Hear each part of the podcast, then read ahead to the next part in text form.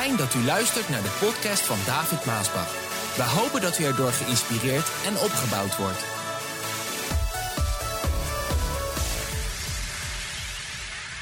De nieuwe Jozua-generatie. Of de nieuw Joshua-gen. Ja, je kan het op verschillende manieren zeggen. Het is een nieuwe generatie. Nou, zijn er in de Bijbel, want ik heb me natuurlijk voorbereid voor deze boodschap en eh, de Heer gezocht hoe ik dit kan samenvatten en, en spreken over nu en naar de toekomst toe, om ook leiding te geven aan New Gen. Maar er zijn in de Bijbel mannen, Gods, dienstknechten van de Heer, die gewoon. Eigenlijk zijn ze onopvolgbaar. Dat zijn zulke geweldige dienstknechten van God geweest, die als je naar hun leven kijkt en wat ze allemaal hebben gedaan, dan die, die, die mannen, vrouwen ook, die zijn gewoon niet opvolgbaar. Die, die kun je niet opvolgen. Die zijn onopvolgbaar. En toch kiest God weer iemand uit om ze op te volgen, want ze moeten opgevolgd worden. Nou, je zal er maar voor staan. Ik denk bijvoorbeeld aan Elia. Elia was een man die was gewoon niet op te volgen. Wat een wonderen heeft die man niet gedaan en meegemaakt. En Gods openbaringen. En, en hoe die naar de hemel is gegaan. Paarden van vuur en wagens van vuur. En zelfs Elisa, die de mantel van Elia op zich had, die had moeite om in de voetstappen van Elia te wandelen. En zo'n andere man was Mozes. Hoe moet je Mozes opvolgen? Dat is gewoon, ja, niet te doen. Als je ervoor staat, ik denk niet dat Jozua stond te springen om die geweldige dienstknecht Mozes met al die dingen die hij had gedaan en meegemaakt, om die op te volgen, lieve mensen. Dat is gewoon, ja, ik, ik moet ook denken aan mijn eigen vader, Johan Maasbach. Hoe, hoe moet je Johan Maasbach opvolgen? Met alles wat hij in die jaren gedaan heeft en tot stand heeft gebracht. Hij wordt het gezicht van het beginnen Pinkster Nederland gezien. Een man die niet op te volgen. Ga er maar aan staan. En toch kiest God mensen uit om dit soort krachten van hem op te volgen. Jozua, de opvolger van Mozes. Je hoort voor het eerst van Jozua wanneer de Amalekieten komen en dat Mozes zegt, Jozua kies mannen uit en ga in gevecht met de Amalekieten. Quote, Mo, uh, Jozua. Jozua werd geboren in de streek Goshen in het land Egypte. Even gewoon wat achtergrond. Jozua was de zoon van Nun. Jozua kwam uit de stam Ephraim. Jozua was de twaalfde generatie na Jozef. Jozua was 40 jaar toen de Exodus plaatsvond. Jozua was een moedig man. Jozua had een zeer groot godsvertrouwen. Jozua was begaafd met een militair denken. Een, een krijgsman, een soldaat, een militair denken. Nou, vraag. Wat kan New en velen die hebben New Gen shirts aan, maar ook degene die geen New Gen shirts aan hebben. U voelt zich ook bij New Gen, daar hebben we vorige keer over gesproken. De vorige keer run en de tijd daartussen, maar ik zie heel wat New Gen shirts. Wat kan New Gen leren van Jozua, de zoon van Nun? Wat kan de nieuwe generatie David, de nieuwe generatie Daniel, de nieuwe generatie Rut, de nieuwe generatie Esther, waar we deze week allemaal over gehad hebben, de nieuwe generatie David, de nieuwe generatie Jozua. Wat kunnen wij leren van Jozua, de zoon van Nun? Nou, ik heb er een paar dingen gevonden. Punt 1. Jozua, de trouwe dienaar. Jozua was een trouwe dienaar.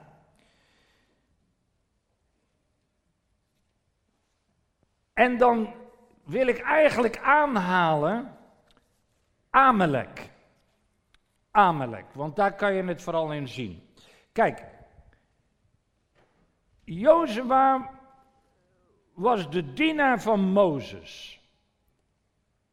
En hij diende Mozes met heel zijn hart. En als het volk van Israël dan eerst klagen ze, want er was geen water. U kent het verhaal wel. Ik kan niet op al die dingen ingaan, want dat heb, daar heb ik de tijd niet voor. Maar ze klagen, er is geen water. Dus Mozes moet op de rots slaan, slaat op de rots. Water komt uit de rots. En het hele volk drinkt en is heerlijk, ja, relaxed. Want ze hebben allemaal lekker gedronken. En dan staat er, toen kwam Amalek. Amalek was een gemene, gemene vijand van Israël. Die geest van Amalek bestaat trouwens nog steeds. Gemene vijand van Israël. En dan zegt Mozes tegen Jozua, Jozua kies mannen uit en ga vechten met Amalek. Ga ten strijde met Amalek. En dan gaat Jozua strijden en hij krijgt een geweldige overwinning op die dag. Hij, hij slacht die Amalekieten af daar. Gemeen volk, gemene, gemene soldaten, gemene krijgslieden. En hij krijgt een geweldige overwinning over Amalek. Als de geschiedschrijvers dit zouden moeten beschrijven in een geschiedenisboek, dan zouden hun Jozua neerzetten als de geweldige generaal, de geniale generaal die een geweldige overwinning op Amalek die dag heeft behaald. Waar het niet dat de Bijbel ons vertelt wat er echt gaande was, en dat was dat Mozes op de berg was en daar de staf omhoog hield en elke keer als de staf naar beneden ging, dan verloor Israël en Jozua. En elke keer als hij hem omhoog hief, dan won Israël en Jozua. Zo, les. Wat leerde Jozua? Jozua leerde, en dat kunnen wij dus ook leren nu, dat het niet zijn hand was die hem de overwinning had gegeven, maar de hand van Mozes, de dienstknecht des Heren, die op de berg de staf omhoog hield. Dat zat erachter en uiteindelijk was het natuurlijk de levende God die hun de overwinning gaf. En dit is een belangrijke les, zeker voor de nieuwe en helemaal voor de jongere generatie dat wij leren om de dienstknecht die de Heer heeft aangesteld te dienen, te gehoorzamen en in te zien dat het niet wij zijn die de overwinning uiteindelijk behalen, maar dat de Heere God dat door de dienstknechten des Heren doet. Kijk, dit is belangrijk ook omdat de dienstknechten des Heren, die zijn in ons midden hier. En uh, u gaat ook ergens naar de Blessingkerk, de meester. En dan is het belangrijk dat je weet dat je moet dienen. En dat er in elke blessingkerk een voorganger is, wees er blij om, een herder is, die de Heer heeft aangesteld, die je moet dienen. En de dienstknechten hebben ook weer een dienstknecht over de dienstknechten. Dat is waarom het werk zo geblest wordt. God zegen rust op ons werk. En als wij het lichaam zo laten functioneren zoals het hoort, dan functioneert het lichaam van Christus goed. En dat moet je dus jong leren. Het, het is dus fout als je als dienst. Kijk, ik geef een voorbeeld bijvoorbeeld. Als leider kun je dat hebben in de gemeente. Maar je kunt het ook als dienstknecht van God hebben tegenover de dienstknecht der dienstknechten. Je hebt natuurlijk, en dat heeft te maken met hoe wij ons ontwikkelen en met trots en hoogmoed vaak, dat je wordt aangesteld door de dienstknecht des Heren. Dat kan ik zijn die een voorganger aanstelt, maar het kan ook een voorganger zijn die iemand in de gemeente als dienende broeder of zo aanstelt. En dan doet God iets daar. De, de, de gemeente wordt gezegend, er komen meer mensen. Of de dienaar des Heren staat hier en een al te werken legt handen op God, doet een wonder daardoorheen. Dan krijg je dat men natuurlijk denkt, hé, hey, dat, dat komt dat God door mij, hè, door mij. En dan komt hoogmoed om de hoek kijken.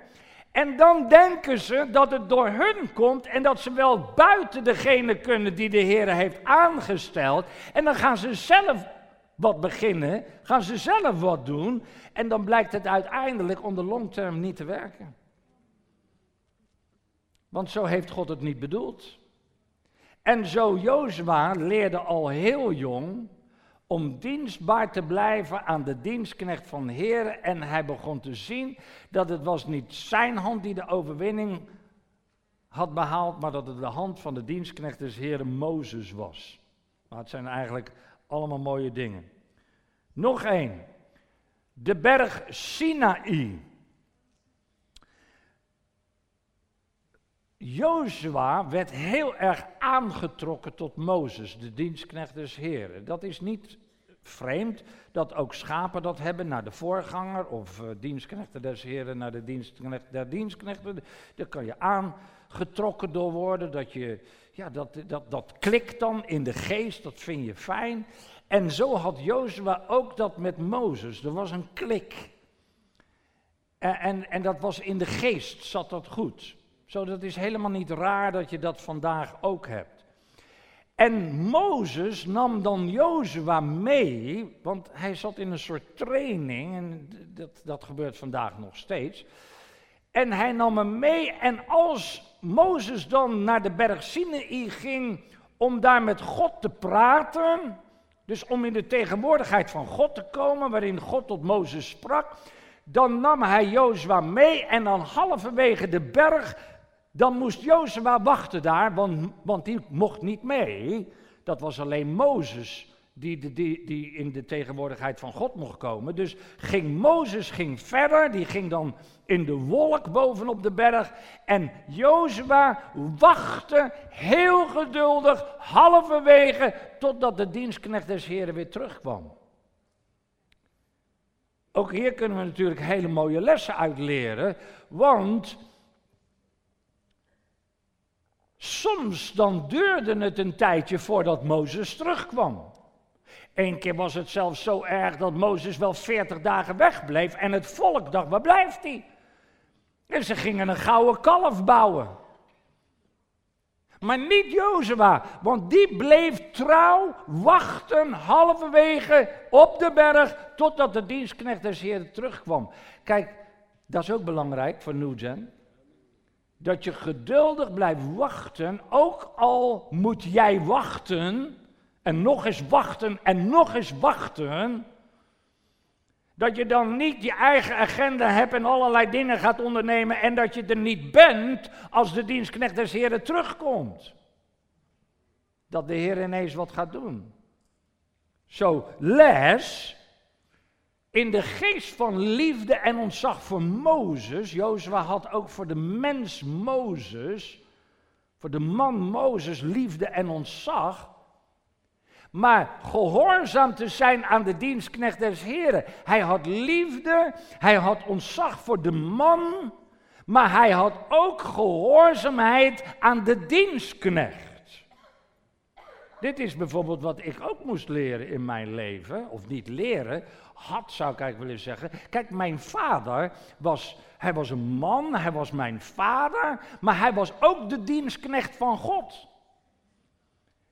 En, en, en die scheidslijn is heel dun soms. En die moet je in de gaten houden. Dat geldt trouwens ook voor uw voorganger. Het is een mens, een man, soms een vrouw, maar ook de voorganger die God heeft aangesteld in de gemeente. En het gevaar als je dan te dichtbij mensen komt, dat zij te amicaal gaan worden. Dan gaan ze je als een buddy, als een vriendje beschouwen, weet je wel, waar ze alles tegen kunnen zeggen. En, en, en dat, dat moet je in de gaten houden. Wanneer, ik wist wanneer papa sprak als papa, of wanneer hij sprak als dienstknecht van God.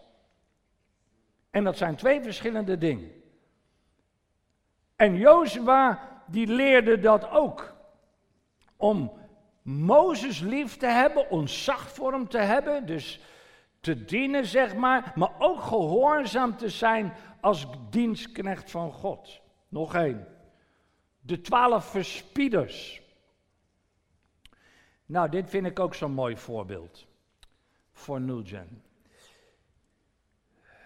Ze waren bij het land gekomen en Mozes die stuurde twaalf verspieders het land in. Al die verhalen hoef ik u niet te vertellen, maar als het goed is, kent u de verhalen. En anders moet je ze gaan lezen en leren. De twaalf verspieders gingen het beloofde land in, ze gingen het land bespieden. En toen ze terugkwamen, en Jozua was één van die twaalf, toen hadden tien verspieders een negatief verslag. Het is een mooi land, maar dat gaat niet. En er zijn reuzen en dat gaat ons nooit lukken, joh. Dat, wij zijn veel te klein. Eh, eh, ze, ze, zullen ons wegmaaien, dat gaat absoluut niet lukken. We worden afgeslacht door hun. Maar Jozua met zijn geloofsbroeder Caleb waren de enigen die daar durfden te staan om de waarheid te vertellen en te zeggen, joh, luister nou, laten we nou optrekken, want de Heer heeft gezegd dat hij met ons is. En als hij gezegd heeft dat hij met ons is, dan zal hij ook met ons zijn. En zo, zo zat hij dat te, te prediken bijna daar en te overtuigen van laten we dat nou doen. Laten we het nou niet voorbij laten gaan, dit geweldige iets, want de Heer wil het ons geven. Hij heeft gezegd dat we het in bezit moeten nemen. Dus laten we het nou doen. Alleen, hij kon op dat moment niet bewijzen dat hij de waarheid sprak.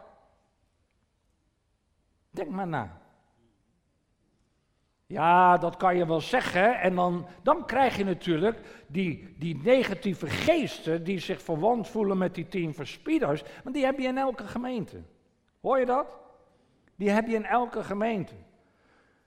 Daar heb je die verwant. Ja, nee, joh, dat moeten we echt niet doen. Want ja, Jozef kan dat wel zeggen. Maar uh, ons leven staat wel op het spel, hè? En van onze kinderen. Dus dat moeten we niet gaan doen. Dat gaan we niet doen. En ze waren ongehoorzaam. En hij kon dus niet bewijzen daar dat hij de waarheid sprak. En ze hebben het ook niet in bezit genomen. Het duurde 40 jaar dat ze weer voor die grens stonden en dat zij het land in bezit konden nemen. Dat hebben ze ook gedaan, waarmee eindelijk Jozua kon bewijzen dat hij de waarheid sprak 40 jaar geleden toen hij de eerste keer zei, we moeten het in bezit nemen. De Heer is met ons. 40 jaar moest hij wachten om te bewijzen dat hij toen de waarheid had gesproken. Les voor New Gen, geduldig wachten totdat hij kon bewijzen dat hij de waarheid had gesproken toen hij zei, de Heere zal het ons doen gelukken. en ik zal je vertellen, er zijn dingen waarvan ik weet in het verleden, en sommige dingen nog van 25 jaar geleden, en sommige van de oudere broeders die weten dit, dat ik dingen heb gezegd waarvan ik weet dat dat de waarheid is. En de tijd zal komen dat ik kan bewijzen dat ik toen de waarheid sprak. Hoor je dit? is voor de nieuwe generatie misschien niet helemaal relevant, maar wel relevant is dat je begrijpt dat het soms moeilijk is om je stand in te nemen tegenover al die meuten van negatievelingen. En dat weet u ook, misschien onder familieleden en vrienden die je hebben verlaten omdat je stand ingenomen hebt, omdat je gezegd hebt, nee, de Heer heeft me hier gebracht. Dit is een plaats van God. Nee joh, dit is niet een plaats van God. Joh, dat is allemaal, kijk dan en dan krijg je al die negativiteit. En je kon er niks aan doen. Je kon niet bewijzen dat je de waarheid sprak. En misschien vandaag nog steeds niet. Maar ik weet dat het moment zal komen dat er dingen zullen geschieden die God zal doen, waarin jij kan bewijzen dat je toen de waarheid sprak. Mooi is dat, hè? Nou, ik weet het voor mezelf ook. D, nog een, leider van Israël. Ja, nu kan ik mij voorstellen dat Mozes zou, denk ik, het zou. Ik denk dat hij zich goed gevoeld. Ik zoek even naar de goede woorden. Ik denk dat hij zich goed gevoeld zou hebben. als een van zijn zonen, Gershon of Eliezer, zijn opvolger zou zijn geworden. Welke vader wil dat niet? Net zoals bij Aaron, want Elizar, de zoon van Aaron, die heeft het overgenomen van Aaron. En zo kan ik mij voorstellen dat Mozes dat toch ook wel fijn zou vinden. Maar dat was niet Gods plan. God wilde de zoon van Nun. Deuteronomium 31. Nadat Mozes al deze dingen tegen het volk Israël had gezegd, vervolgde hij: Ik ben nu 120 jaar oud. Ik ben niet langer in staat u te leiden. Het was niet dat hij geen kracht meer had. Dat, dat er staat, hij was oud, krakkemikkerig en kon niks meer doen. Nee, want Mozes was nog sterk, zegt de Bijbel. Zijn spieren waren sterk, zijn botten waren sterk, zijn ogen waren niet dim, die waren nog helder. Dus dat was niet waarom hij het land niet binnen kon. Maar er staat, want de Heer heeft mij gezegd dat ik de Jordaan niet mag oversteken. Dat had te maken met die ongehoorzaamheid. Daar wil ik vandaag niet op ingaan. Maar dat was de reden waarom daar die grens kwam en dat hij niet verder mocht. Maar hij, hij kon het wel. En toch was dat precies een mooi moment voor een nieuwe generatie om over te nemen. Dus de Heer heeft dat meteen, dat momentum wat daar kwam bij de Jordaan, gebruikt om Mozes weg te nemen en een nieuwe leider aan te stellen. Maar ik vind het belangrijk om erbij te benoemen dat het niet was omdat Mozes een krakkemikkerig iemand was geweest die eigenlijk niet meer verder kon gaan. Hij kon het wel, hij mocht het niet en God maakte gebruik om daar dan ook een nieuwe leider aan te stellen. Quote, nieuwe leider, nieuwe generatie, nieuwe fase, nieuw seizoen, nieuwe mogelijkheden, nieuwe gelegenheden, nieuwe kansen, nieuw gen. En dat geloof ik vandaag ook. Ik geloof dat we in een nieuwe fase zitten. In een nieuw seizoen. In een. In, in, nieuwe dingen die de Heer doet. Nieuw gen. Dat, dat vind ik mooi. Dat de Heer ons een naam heeft gegeven. Nieuw gen. Uh, die nieuwe fase geeft nieuwe mogelijkheden, nieuwe kansen, nieuwe gelegenheden. Zoals ik net zei, hele moderne middelen waarmee wij het evangelie kunnen verspreiden. En dat is wat we doen. En daar ben jij, u ook deel van. En het mooie vind ik, jong en oud. Want mama, bijna 92, draagt ook een New Gen shirt, t-shirt. Hallo, 92 jaar met een t-shirt. Ja. Dus jong en oud. Iedereen in de geest van Daniel, in de geest van David, in de geest van Rut, in de geest van Esther, in de geest van Petrus, in de geest van David, in de geest van Jozua en noem maar op, die horen allemaal bij New Gen. Een nieuwe generatie die de Heere God vandaag gaat gebruiken om nieuwe dingen te doen en grond in bezit te nemen. Ook ons Nederland, ook jouw stad. Waar je naar de Blessingkerk gaat. En waarom wil ik daarbij zijn? Daar kom ik misschien straks nog heel even op terug. Maar waarom wil ik daarbij zijn? Omdat Nederland en de wereld, maar ook Nederland, is aan het veranderen. Er komen steeds meer ongelovigen. Men keert zich steeds meer af van de wetten en de regels en de principes van God, ook binnen de kerk. Vele christenen die hellen naar het wereldsgezinde en steeds meer goddeloze dingen komen de kerk binnen. En ons land wordt overgegeven aan andere godsdiensten, waarvan de islam de grootste is. En ik wil niet onder dat juk komen. Ik wil niet leven onder het juk van de vijanden van God. Van de vijanden van Jezus Christus. En daarom wil ik bij New Gen horen. Ik wil aan de kant van Jozua staan in zijn geest. Omdat ik weet, die zal winnen. Ja. Maar dan moet je wel je stand innemen. Dan moet je durven staan, net als Jozua. En weten dat dat de waarheid is. En hoeveel durven vanavond of vandaag nog tegenover die massa die zich dan tegen je keert. Want vergis je niet hoor, die tien verspieders wilden uiteindelijk Jozua, Mozes en uh, Caleb doden. Ze kwamen in opstand, ze, ze haatten, ze wilden hem doden.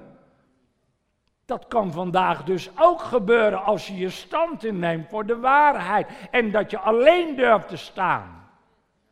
Kunnen we allemaal leren. Les.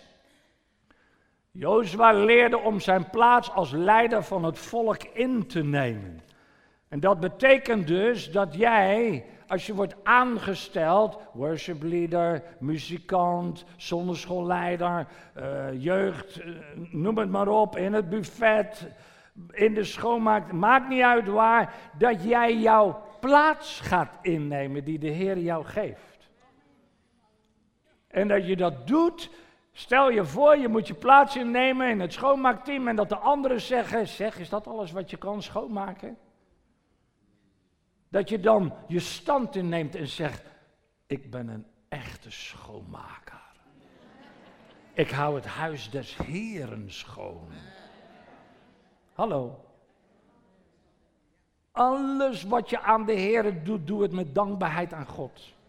En met blijdschap en vreugde. En het maakt niet uit, al moet je stofzuigen. Nou, vind maar een goede stofzuiger. Of zo, hoe heet zo iemand die stofzuigt? Ja, denk daar maar over na. Nee, ik moet op dat woord komen. Hè? Interieurverzorger. Dat klinkt modern. Interieurverzorger. Nou, ik ben gewoon een schoonmaker. Wat maakt het uit? Al die mooie namen vandaag. Ik ben er niet tegen hoor, ik vind het goed. Maar vind maar iemand die goed kan stofzuigen. Bij de meester als je komt, dan, dan vraag heb je al gestofzogen? Moet je nog wel, maar dat heb ik al gedaan. Nou, ga het nog maar een keer doen dan. Vind maar goede helpers. Dienaar. Oké, ik moet naar punt 2 zeg. Jozua de zegenvierende krijgsman. Ik kon ook zeggen de winnende soldaat of winnende strijder, maar ik vond krijgsman mooi. Krijgsman. De, de winnende, de zegenvierende, overwinnende, de zegenvierende krijgsman. Deuteronomium 31. Toen droeg God Jozua, de zoon van een, op sterk en moedig te zijn en zei tegen hem, u moet de Israëlieten in het land brengen dat ik hun heb beloofd en ik zal met u zijn. Quote. Wees sterk en moedig. Hoe vaak heeft God niet tegen Jozua gezegd, wees sterk en moedig? Dat is, dat is het meeste wat de Heer tegen mij zei toen ik het overnam van broeder Johan Maasbach. Het meeste wat hij tegen mij zei is, David, wees sterk en moedig. Ik heb tijden meegemaakt die waren zo ingewikkeld en moeilijk dat ik zo vaak voor Gods aangezicht lag. En natuurlijk, ik was jong, was pas 33 toen ik het overnam. En dat ik dacht, ach Heer, eh, dan stort je je hart uit. En het antwoord altijd hetzelfde, David, wees sterk en moedig. Ik weet wat dit betekent. Ik weet wat Jozua te horen kreeg. Wees sterk en moedig. Wees sterk en moedig. Wees sterk en moedig. En ook tegen jou en alle New Jenners wil ik zeggen, wees sterk en moedig. Je komt misschien in de benauwdheid, in het nauw. Mensen zullen tegen je zijn, zelfs je eigen familie en vriendenkringen en je eigen broeders en zusters. Wanneer je je stand voor de waarheid in gaat nemen, wees sterk en wees moedig. Zit er niet, wees sterk en wees moedig. Jozua 1, vers 5. Niemand zal u kunnen tegenhouden zolang u leeft. Want ik zal u helpen. Dit was de tekst die de Heer mij gaf toen ik het overnam van broeder Maasbach. Niemand zal u kunnen stand houden zolang u leeft, want ik zal u helpen. Zoals ik met Mozes heb geholpen.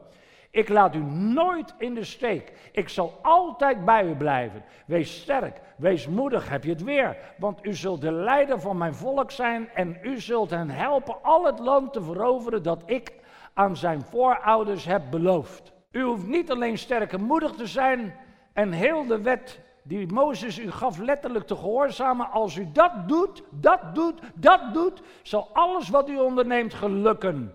Daarom zie ik er altijd op toe dat het woord van God recht gepredikt wordt in ons midden. Daar kan niemand ooit wat van zeggen. Krijgen ze geen spel tussen. Houdt het volk deze wetten steeds voor, en dat is vandaag helemaal moeilijk. En denk er zelfs dag en nacht over na, zodat u zeker weet dat u ze volledig naleeft, want alleen dan zal u slagen. Ja, wees sterk en moedig, bam angst en twijfel uit je hart. Onthoud dat de Heer, jouw God, jou overal zal helpen. Nu, Jen, bang alle angst en twijfel uit je hart weg. Wat je ook op pad komt, wat ook je tegenstand zal zijn, broeder voorgangers, ban het elke keer uit wat op je pad komt, want de Heer zal het ons doen gelukken. Waarom? Hij is met ons. Hij heeft het beloofd. Ja, dit vind ik zo mooi, omdat toen ik dus dacht aan de moedigheid van Jozua, u moet niet denken dat Jozua nu pas toen God hier sprak tot hem, dat hij nu pas moedig werd. Dat kan, dat kan je denken, dat hij nou pas een moedige man werd. Nee, Jozua was al een moedige man. Hij is altijd moedig geweest. Dat was zijn karaktereigenschap. Dat was juist wat God nodig had in de leider om het land in bezit te nemen. Want je hebt allerlei verschillende soorten mannen en vrouwen.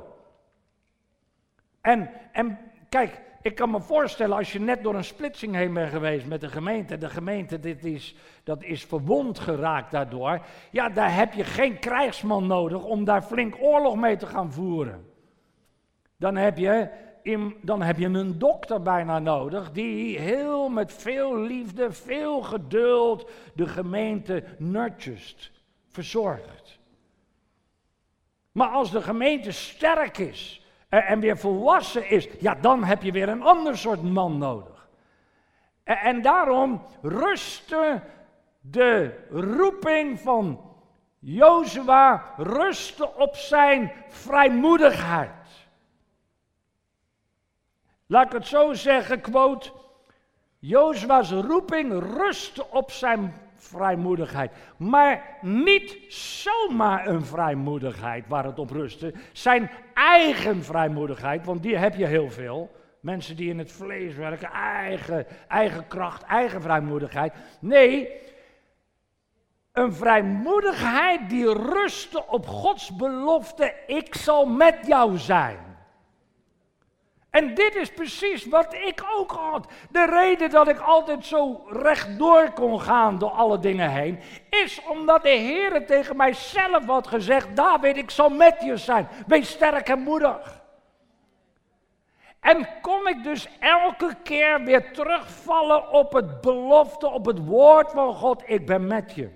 Wees sterk en moedig, David. Maar heer, het is soms zo zwaar, zo moeilijk. Wees sterk en moedig, David. Maar oh God, ik kan het eigenlijk. Wees sterk en moedig, David. Maar heer, als er een ander is, dan kan toch die. Wees sterk en moedig, David. Hallo. Want ik ben met je. Ik ben met je. Mooi hè? A. De Jordaan. Jozua 1 zegt het volgende. Na de dood van zijn dienaar Mozes sprak de Heer tot Jozua, de zoon van Nun, die de rechterhand van Mozes was geweest.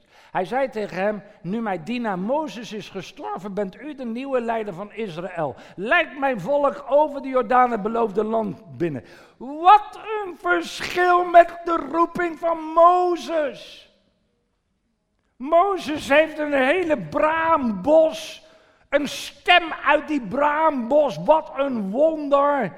En hier is het alleen, uh, Jozua, luister, mijn dienstknecht is dood, jij bent nu de leider. Hallo? Ga er maar eens voor staan. Jozua was nog zo jong toen hij het overnam van die geweldige Mozes. Hij had niet die, die kundigheid om het volk samen te binden wat, wat Mozes van nature had. Hij, hij had niet uh, hij had niet die, die kundigheid om, om een verbindende factor te zijn.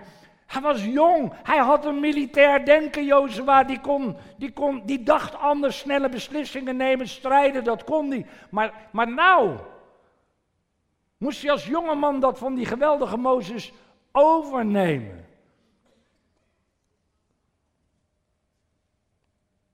Maar hij deed dat en hij moest leren, les, de eerste grote geloofsbeproeving als leider van het volk. Want God die zegt tegen Jozua, jij moet het over de Jordaan heen brengen naar het beloofde land. Jozua 3 zegt, vandaag zei de Heer tegen Mozes, eh, tegen Jozua, ik zal u grote eer geven, zodat heel Israël weet dat ik zo met u ben als dat ik met Mozes ben geweest. Geef de priesters die de ark dragen opdracht dat zij het water in gaan staan zodra ze bij de oever van de Jordaan zijn aangekomen. Jozua riep het volk bijeen en zei: Kom hier en luister naar wat de Heere God u heeft gezegd. Vandaag zal het u duidelijk worden dat de levende God in uw midden is en dat hij vast en zeker de Kanaïten, dan krijg je al die Iten, zal verdrijven. Want de ark van het verbond van God, de ark van het verbond van God, Jezus Christus, die de Heer van de hele aarde is, zal u over de rivier leiden. Hij moest het maar doen. Hij had het net overgenomen. En, en, dan moet hij tegen het volk zeggen: we moeten door, over die Jordaan heen. En dan brengt hij in geloof het volk naar de Jordaan. Hij zegt: we gaan naar de Jordaan. Jong hè? Net overgenomen hè? Zelf als leider de eerste grote geloofsbeproeving om het volk te gaan leiden. Om gehoorzaam te zijn aan God die had gezegd: Ik ben met je. B. Jericho. Jericho, dat was de stad die aan de andere kant van de Jordaan lag. En hij moest die stad gaan innemen. Eerst moet hij dus op wonderbaarlijke wijze door de Jordaan heen. Dat doet hij door het volk daar te brengen. En precies zoals God het had gezegd. Hij had het wel een keer eerder meegemaakt met de Rode Zee, maar dat was met Mozes. Nu is hij de leider. Hallo, dat zijn twee verschillende dingen, hè?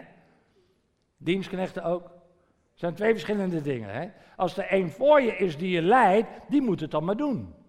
En nou moet hij het doen. Dus hij brengt het volk tot de Jordaan. De Jordaan split zich wonder van God, dat was zijn geloofsbeproeving. En wat staat voor hem? Die grote stad Jericho. Daar, daar, moet je ook even aan denken. Dat Zeker in die landen, als je er bent geweest, je kan heel vaak over de heuvels uitkijken. Hè. Je kan van die olijfberg kan je helemaal over Jeruzalem kijken. Je kan op de berg helemaal op de Golanhoogte kijken. Zo, hier ook, vanaf de muren van Jericho, kon dat volk het andere volk zien in de verte en Jozua zien aankomen. Hoe denk je dat Jozua, nog jong, nog beginnend, moest zich gevoeld moest hebben. Hoe moet dat allemaal? Misschien dat hij wel eens gedacht hebben: oh, was Mozes maar hier. Oh, was Mozes maar hier. Die zou wel weten wat hij had moeten doen. Maar dat kan niet. Als jij bent aangesteld als leider, moet jij het doen, Nugent. Maar je moet niet bang zijn, want de Heer heeft gezegd: Ik zal met je zijn. Het is dus niet alleen aan de leider. De Heer wil ons allemaal gebruiken als New Jenners. Ik heb een mooie quote opgeschreven. Jericho, één terug, Jericho was de sleutelstad die Jozua in bezit moest nemen, waardoor het hele land in zijn bezit kon komen. Dit is belangrijk, John, jij weet dit ook. Er zijn sleutelwonderen, er zijn sleuteldingen die jij moet doen, die onmogelijk zijn, maar dat maakt, als je dat doet, dat de rest allemaal meegaat. Dit is belangrijk, als je deze strategie kent. God heeft van die sleuteldingen, als je dat doet, als Jozua Jericho in bezit zou nemen, zou de rest van het hele land in zijn bezit komen. Maar het begon bij die grote sterke Jericho. Dat moest hij eerst doen. Zo hebben wij dat ook. Dat zijn jouw geloofsbeproevingen als New-Jenners. Als jij niet eens je stand in kan en durft te nemen voor de waarheid, hoe moet je dan de rest doen? Als je in het kleine niet trouw bent, hoe kan God je dan het grote geven? Zo die Jericho was belangrijk. Maar hoe dan? Hoe? Zo'n grote stad. Nou, dan moet je de Heer gaan zoeken. En niet alleen maar denken, ja, de, de dienstknecht van God, die, die, die zal het wel allemaal zeggen en je laat je maar gewoon. Nee, jij moet de Heer gaan zoeken. Dat kost jou tijd, s'nachts, s'morgens, in het weekend. De Heer zoeken, oh God, hoe wil u dit doen? Geef mij instructies. Vertel mij hoe ik dit moet overwinnen in mijn familie, in mijn gezin. Hoe moet ik dit doen, Heer, waarvan ik ervaar in mijn hart dat u wil dat ik dit zal doen? Hoe moet ik dit geven, waarvan ik ervaar dat u wil dat ik dit zal geven? Ik zou niet weten, maar Heer, u weet hoe het allemaal moet. Jozua 5. Terwijl Jozua erover nadacht hoe hij de stad Jericho zou innemen, zag hij een man met een getrokken zwaard. Jozua riep naar hem toe en vroeg, bent u een vriend of een vijand? Geen van beiden, antwoordde de man. Ik kom als de aanvoerder met hoofdletter van de hemelse leger van de Heer. Jozua viel in aanbidding voor hem op de grond en zei, welke opdracht? Heer, zeg het maar. Heer, zeg het maar. Wat u zegt, ik aanvaard het, ik zal het doen. Zeg het maar. En dan leert Jozua iets, les. Jozua leerde dat hij niet de aanvoerder was, maar dat hij de aanvoerder was. En dat het niet zijn overwinning was, maar dat het zijn overwinning was. Zie je die, die aanvoerder die zei: Ik kom je niet om de overwinning te geven aan de vijand. Ik kom je niet om de overwinning te geven aan jou. Ik kom om de overwinning te geven aan God. En jij staat aan de goede kant, want jij zal winnen. Oh, zeg het maar, Heer.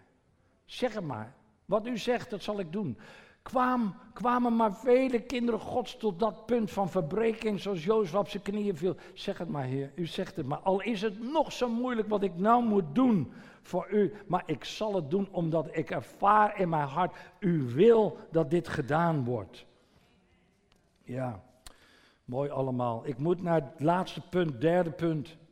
Jozua, de vastberaden hervormer. Leer je veel? Leer je veel? Dat zal je te binnen schieten wanneer je voor punten staat. Jozua, de vastberaden hervormer. Jozua 11, vers 23. Jozua nam het hele land in bezit. Precies zoals de Heer Mozes had opgedragen. Hij gaf het aan de Israëlieten als hun erfdeel en verdeelde het onder de stammen. Toen kon het land zich eindelijk van het oorlogsgeweld herstellen. Dat hele land lag plat. Als je weet wat er gebeurt met oorlog, nou kijk maar naar Syrië. Dat, is helemaal plat, dat moet helemaal herbouwd worden. Waar oorlog is geweest, moet helemaal herbouwd worden. Moet helemaal hervormd worden. En dat is waar Jozua voor stond. Ziet u, de krijgsman in Jozua, die al die jaren heeft, of al die tijd heeft gevochten, gestreden met het volk om het land in bezit te nemen, oorlog te voeren. Die krijgsman in hem moest nu plaats maken voor de administrator, voor de staatsman. Hij, hij, moest, hij moest het gaan hervormen, het land. Hij moest het gaan opbouwen, want ook dat hoort erbij als de oorlog is geweest. Ik zal u vertellen, in een gemeente waar splitsing is gekomen, daar heb je ook een hervormer nodig. Want daar is oorlog geweest en er gebeurt van alles wat. En dan, als dat voorbij is, dan moet de gemeente opgebouwd weer worden. Het moet hervormd worden. Nou, ik weet nog, in de tijd dat wij daar doorheen gingen, moest ik ook nieuwe voorgangers aanstellen, nieuwe jeugdleiders aanstellen. Ik moest naar Indonesië snel op en neer vliegen, omdat ook daar dingen, het bestuur vernieuwd moest worden. Nou, ik, zal u niet alles uh, vertellen wat, wat er allemaal gaande is als je dan dat moet hervormen. Maar dat moet wel plaatsvinden wanneer daar chaos is geweest. En als ik nou rondkijk, dan denk ik geweldig. Geweldig, nieuwe fase. Overal bloeit het, overal groeit het, overal is goede leiding. Jeugdleiders, worship leaders, muzikanten, de boodschap wordt gepredikt. Lieve mensen, het gaat goed in de blessing. De blessing is groeiende en is bloeiende. Zo, hij moest het land gaan verdelen. En dat heeft hij ook de rest van zijn leven, heeft hij zich daarmee bezig gehouden. Met het land hervormen, met het land verdelen. Jozua 14 zegt het zo. De veroverde gebieden van Canaan werden door loting onder de andere negen en halve stam van Israël verdeeld. Welk gebied aan welke stam werd gegeven, werd bepaald door het lot te werpen voor de Heer. En de Heer zorgde ervoor dat het lot viel zoals hij het wilde. Priester Eleazar, Jozua en de stamleiders hadden de leiding over deze loting. Ze hadden dus zeg maar een zak met uh, allemaal witte stenen en één zwarte steen. Of allemaal zwarte stenen en witte steen. En dan werd er gelood, dan kwam dat land aan de, aan de beurt, er werd er gelood. En God zorgde precies dat het zwarte steentje bij de juiste stam kwam. En Jozua en de priester die keken erop toe en zo werd het land werd verdeeld. En zo werd het land dus hervormd. En dat heeft een lange tijd geduurd. Uh, daar zou ik zo een boodschap over kunnen brengen, nu niet. Hoe ze het land in bezit moesten nemen. Toen zelfs het land in hun bezit waren, moesten stammen nog steden in bezit nemen. En Jozef zegt, nou moet je het echt gaan doen. En niet meer wachten. En tot nieuw gen wil ik vandaag ook zeggen, de Heer wil dat je land in bezit gaat nemen. Echt waar. Nou, dan krijg je ook natuurlijk de afscheid en dood. En dat is wel een sluitingstukje. Want kijk, daar heb ik over zitten denken. Ik dacht bij mezelf, als je dan de geschiedenis afleest, je moet voor jezelf maar even lezen. Het is één ding om het land, of de gemeente kan je ook misschien zeggen, te bevrijden en te reinigen van het kwaad. Te ontdoen van de zonde, te ontdoen van het kwaad. Maar het is een ander ding om het land, om de gemeente rein te houden. Ik zeg dit nog een keer, want dit is belangrijk. Het is één ding om een land in bezit te nemen en te bevrijden van het kwaad wat daarop is. Of in de gemeente, dat je door een splitsing heen gaat en dat het gereinigd wordt en nou bla bla bla. Maar als dan alles weer hervormd wordt en is, iedereen begint weer zijn plaats te krijgen, het gaat goed, het wordt gezegend, iedereen is blij, dan is het een ander ding om de gemeente rein te houden. Want Jozua die kwam erachter na verloop van tijd dat er overal in het land begon men aan afgodendienst te doen. Je zal het maar meemaken op die leeftijd. En dan heeft hij dus het land verdeeld, alles is verdeeld, alles is hervormd. Hij heeft zijn eigen stad mogen kiezen, vond ik ook wel mooi. En dan ziet hij dus dat het land door zijn volk weer verontreinigd wordt door afgodendienst. Nou, dat gebeurt in de gemeente ook. Eigenlijk in ons eigen Nederland ook. Wij waren een christelijk Nederland, overal staan een kerk. Maar als je nou rondkijkt, ons hele land is verontreinigd. En als je het aan mij vraagt, het liefste zou ik het met de ban willen slaan en alles eruit gooien. Maar ja, als je, dat, als je deze quote eruit haalt en op het internet gooit, dan zit ik misschien straks in de gevangenis. Je moet de hele boodschap in context beluisteren, maar dat zou ik het liefste doen. Alleen wij leven niet meer in die tijd van toen, dat kan niet meer. En, en toch, ik wil niet onder het juk leven van de afgodendienst. Zo nog één keer moest Jozua die, die, dat staatsmanschap opzij zetten en het krijgsmanschap weer aantrekken om ten strijde te gaan tegen een vijand die nog veel moeilijker is om te verslaan dan het in bezit nemen van het land. En dat is de zonde en de afgodendienst. Want dat is heel moeilijk. Dan lees je in Jozua 24, vers 14 zijn afscheidsboodschap. Want dat is wat het is. Heb daarom diep ontzag voor de Heer en dien Hem oprecht en trouw. Doe de afgodsbeelden die uw voorouders aan de Eufraat en in Egypte vereerden voor altijd weg. Aanbid alleen de Heer maar als u de Heer niet wil gehoorzamen, besluit dan vandaag nog wie u wel wil gehoorzamen. Zullen dat de goden van uw voorouders aan de overzijde van de Eufraat zijn? Of de goden van de Amorieten in dit land? Kijk, en nou komt hij tot een zin, en die zeg ik van mijzelf ook. Wat Nederland ook doet, met al die godsdiensten en die afgodendiensten en de hele islam en al de vijanden van Christus die binnenkomen en de vijanden van Israël. Maar ik en mijn huis, wij zullen de Heeren dienen.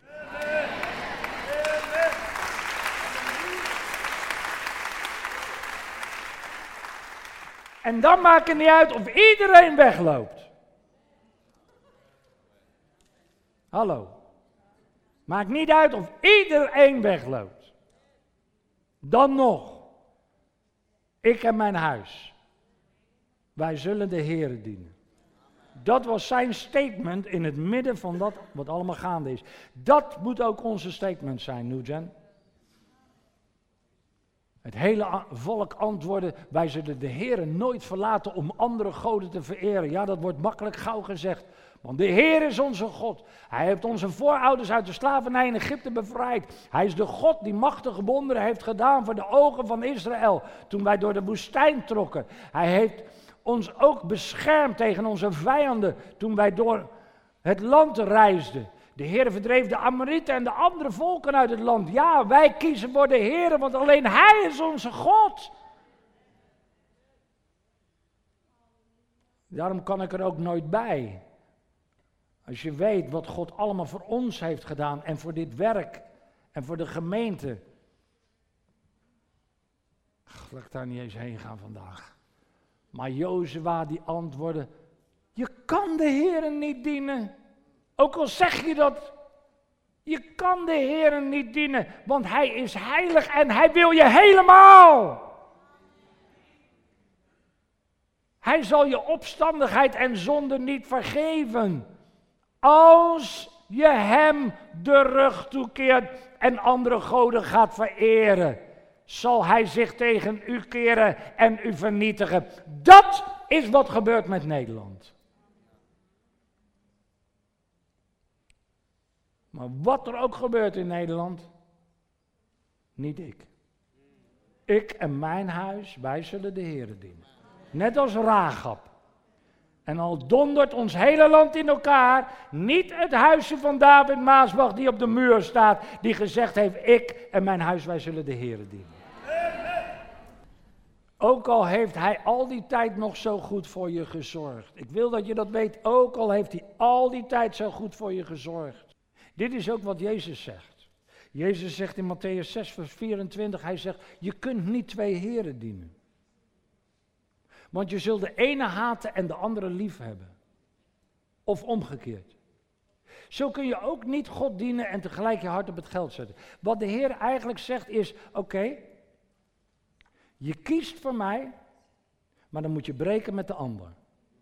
Kijk, en dit is een boodschap waar ik om verketterd ben geworden. Dit is een boodschap waar men vandaag niet aan wil, maar het is wel de waarheid. Ik kan niet bewijzen dat het de waarheid nu is, maar er komt een tijd, dan zal ik het kunnen bewijzen. Je kan niet, je kan niet kiezen om, laat ik het anders zeggen. Ik, het, ik heb het ook in mijn boek geschreven. Verlies nooit je geloof. Trouwens, heel veel dingen kun je lezen. In Verlies mij nooit je geloof.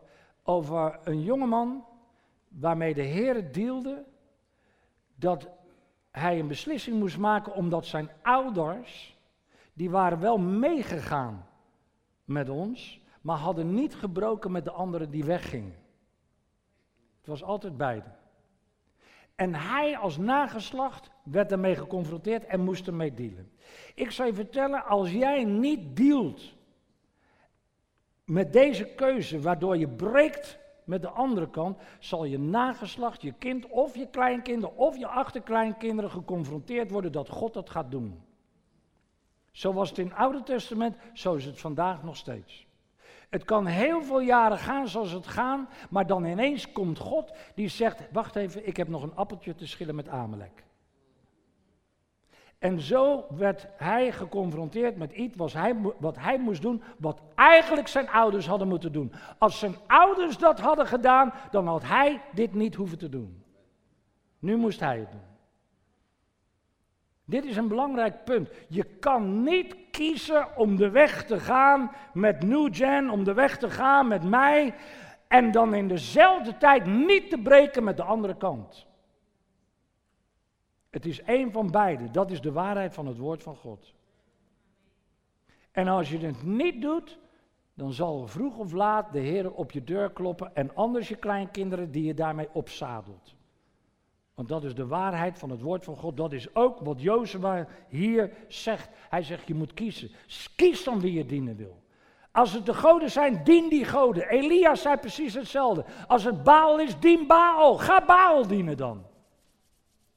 Maar als God God is, kies dan God. Maar een keuze moet je maken. En niet allebei. Ene kiezen, de andere verlogenen, zegt Jezus. De andere haten of de andere goodbye zeggen. Breken betekent dat.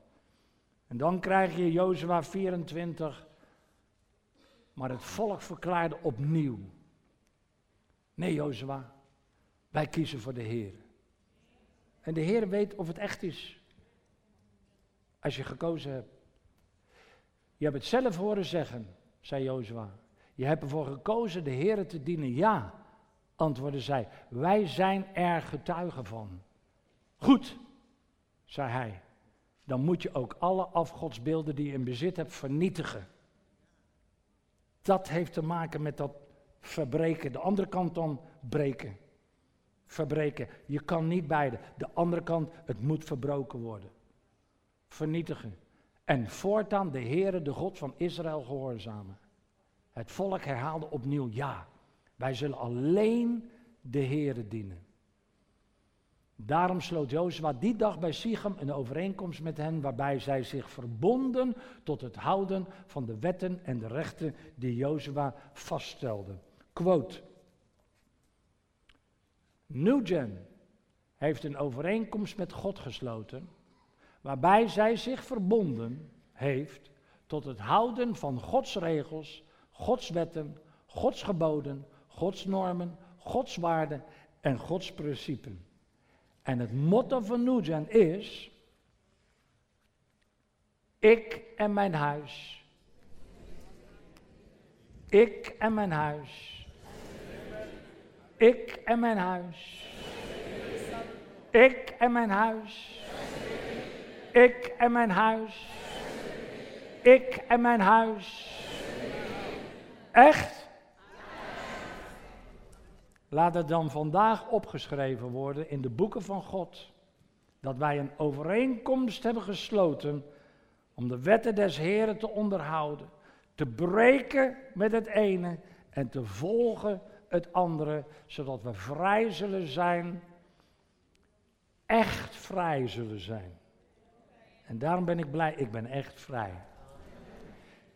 En dat wij bij onze keuze blijven, dat we die gemaakt hebben bij onze keuze blijven, al is het nog zo moeilijk, al wordt het nog zo benauwd, maar dat je weet, de Heer is met je. En de Heer zal het je doen gelukken. En zo zal Nujen overwinnen en ik denk dat de Heer in deze nieuwe fase grote dingen voor ons heeft. En daar zullen we nog versteld van staan. Dus daarom wil ik vragen, als jij hier bent en je hebt nog niet gekozen, voor het ene, in dit geval Nujen, in dit geval met mij meegaan. Hoe de Heer ook ons zal leiden, de gemeente en het werk. En te breken met het ander. Als het andere je nog vasthoudt. Dan mag je dat dit, mag je dat nu voor Gods aangezicht doen zoals het volk daar ook massaal deed. Dit is jouw moment tussen jou en God om je keuze te maken. En als je dat wil, mag je gaan staan. Zeg mij maar na. Zeg maar Vader in de hemel. Ik weet dat u zo goed bent. U bent een goede God. U wil al mijn zonden vergeven. Al mijn zonden vergeven. Ik heb spijt van mijn zonden. En ik vraag u, reinig mij met het bloed van uw zoon. Was mij witter dan de sneeuw. Ik neem uw vergeving nu aan. Dit is een nieuwe dag. Een nieuw begin in mijn leven. Ik wil u dienen. Ik wil u volgen. Ik wil u gehoorzamen. En ik dank u dat u mij wilt helpen. Al het oude is voorbij. Het is vandaag allemaal nieuw geworden. Ik zal mijn stand innemen. Ik vraag uw Heilige Geest mij te helpen. Ik wil samen met New Gen van overwinning tot overwinning gaan. Ik dank u voor deze dag. In Jezus' naam. Amen.